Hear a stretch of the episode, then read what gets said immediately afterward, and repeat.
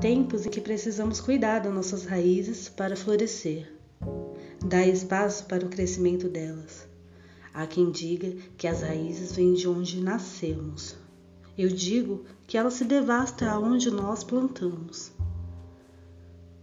Tem família praga? Sim, tem família praga. E tem família adubo. E você presta atenção qual é o seu consumo. Presta atenção no florescimento. A flor não brota, a planta até cresce, mas morre. Presta atenção se isso está acontecendo.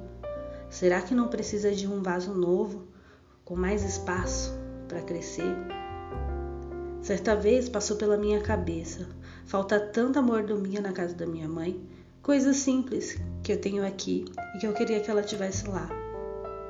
Por um segundo, eu pensei que eu tenho que cuidar dessa minha raiz, que eu tenho que cultivar a minha mãe, a minha ancestralidade, um pouco do que tenho cultivado em mim, a possibilidade sem o sacrifício, sem cortar ponta da raiz sem crença de que só com sofrimento e muito suor se alcança certas coisas.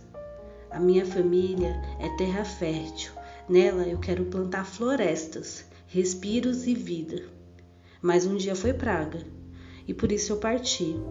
Já fui planta murcha, aos poucos eu me torno uma roseira.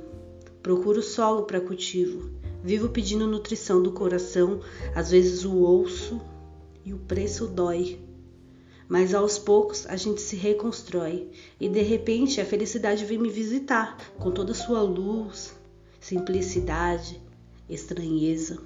Germina todinha a minha planta vira árvore, agradeço, transforma, se engrandece.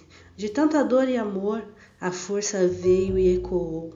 A árvore cresce, tenta alcançar o céu, sem jamais se esquecer das suas raízes.